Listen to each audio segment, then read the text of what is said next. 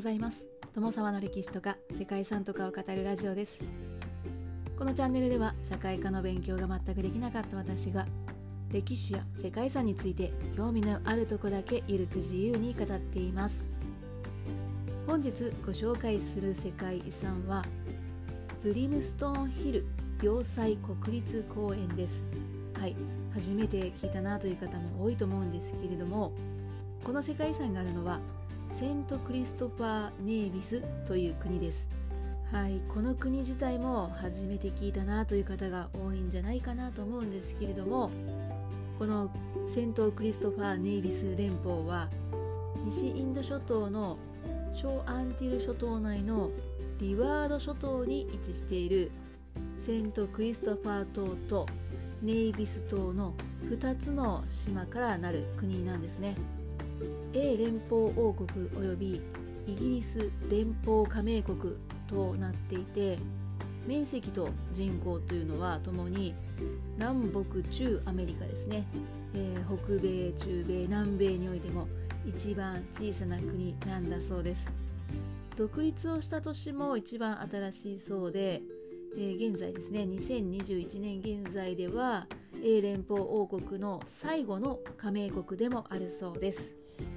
はいそんな国があったんだなということなんですけれども本日ご紹介する世界遺産ブリムストーンヒル要塞国立公園は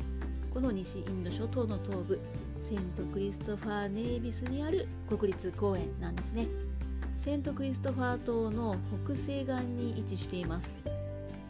この島は西インド諸島における軍事的に重要な場所で17世紀から18世紀にかけてイギリスとフランスの間で領有というのが争われてきました。最終的な領有権はイギリスのものとなりましてイギリス人がアフリカから連れてきた黒人奴隷を使って西インド諸島最大級となる要塞を建造したんですね。この場所は1985年に国立公園に制定されて1999年に世界文化遺産に登録されています。はい。ということで本日もしかしたらもう初めて聞くことばかりという方もいらっしゃるかもしれませんがセントクリストファー・ネイビスという国にあります世界遺産ブリムストンヒル要塞国立公園をご紹介したいと思います。この番組はコーヒー沼で泥遊びパーソナリティ翔平さんを応援しています。セントクリストファー・ネイビスはカリブ海に浮かぶセントクリストファー島とネイビス島からなる小さな国です。現在は美しい浜と美しい海を生かした観光を主な産業としています。そしてネイビス島には温泉も湧き出しているそうですね。最近は人気の観光地ともなっているようです。セントクリストファー島の西岸の丘の上には西インド諸島のジブラルタルというふうにも呼ばれた堅固なブリムストンヒル要塞が立っています。この要塞が作られた目的というのはサトウキビを生産していたセントキッズ島を他の国から守ることにあったということです。ブリムストーンヒル要塞は西インド諸島最大の要塞跡で現在は国立公園となっています。セントクリストファー島はコロンブスによって1493年に発見されたと言われています。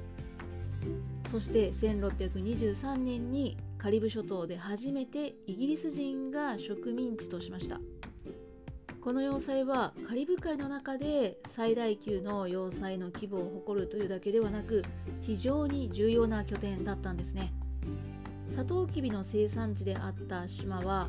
イギリスとフランスの間で領有をめぐる争い戦争というのが続いていました。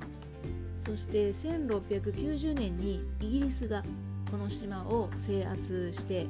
その際にブリムストンヒル要塞の建設がスタートしました。ですが要塞が最終的な完成を見たのはそれから100年近く経った後の1782年だったそうです。そしてその間にはたくさんの奴隷がアフリカから連れてこられてこの要塞の建造に従事させられていたそうですね。はい、そしてそんな長い年月をかけて作った要塞だったんですけれども完成から間もなくこの要塞はフランス艦隊に攻撃されるんですね。1000人ほどの規模だったイギリス兵っていうのは、まあ、最初は粘り強く抵抗していたんですけれども最後には降伏を余儀なくされてしまいました。この時フランスはそのイギリス軍の戦いぶりを見てその勇敢な姿に敬意を表したというふうにも言われています。まあ、いずれにしても一旦フランスに降伏してこの要塞もフランスに支配される時期がありました。その後時が経ちましてアメリカ独立戦争があった際ですね。講和条約によってセントクリストファー島はイギリスに返還されることとなりました。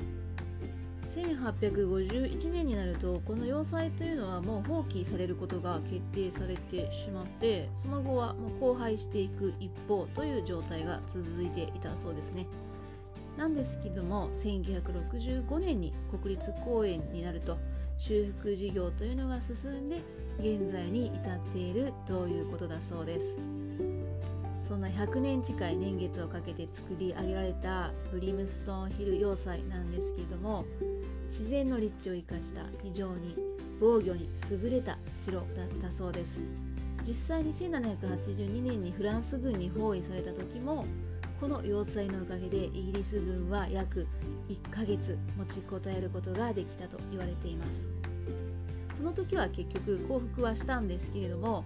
同じ年にあったセインツの戦いではフランス軍に圧倒的な勝利をしてそして1783年のベルサイユ条約によって島がイギリスに返還されたということなんですね。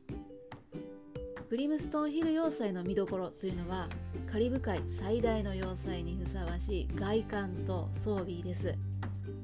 この要塞は見上げるような石造りの壁が圧巻の建築なんですけれども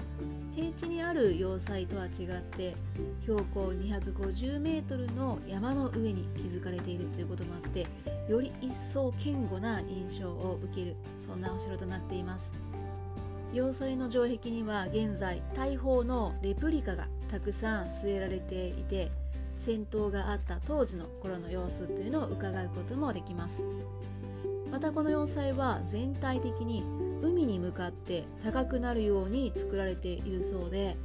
海からやってくる外国の艦隊を少しでも効率的に大砲で捉えるための工夫というのが見られるんですね。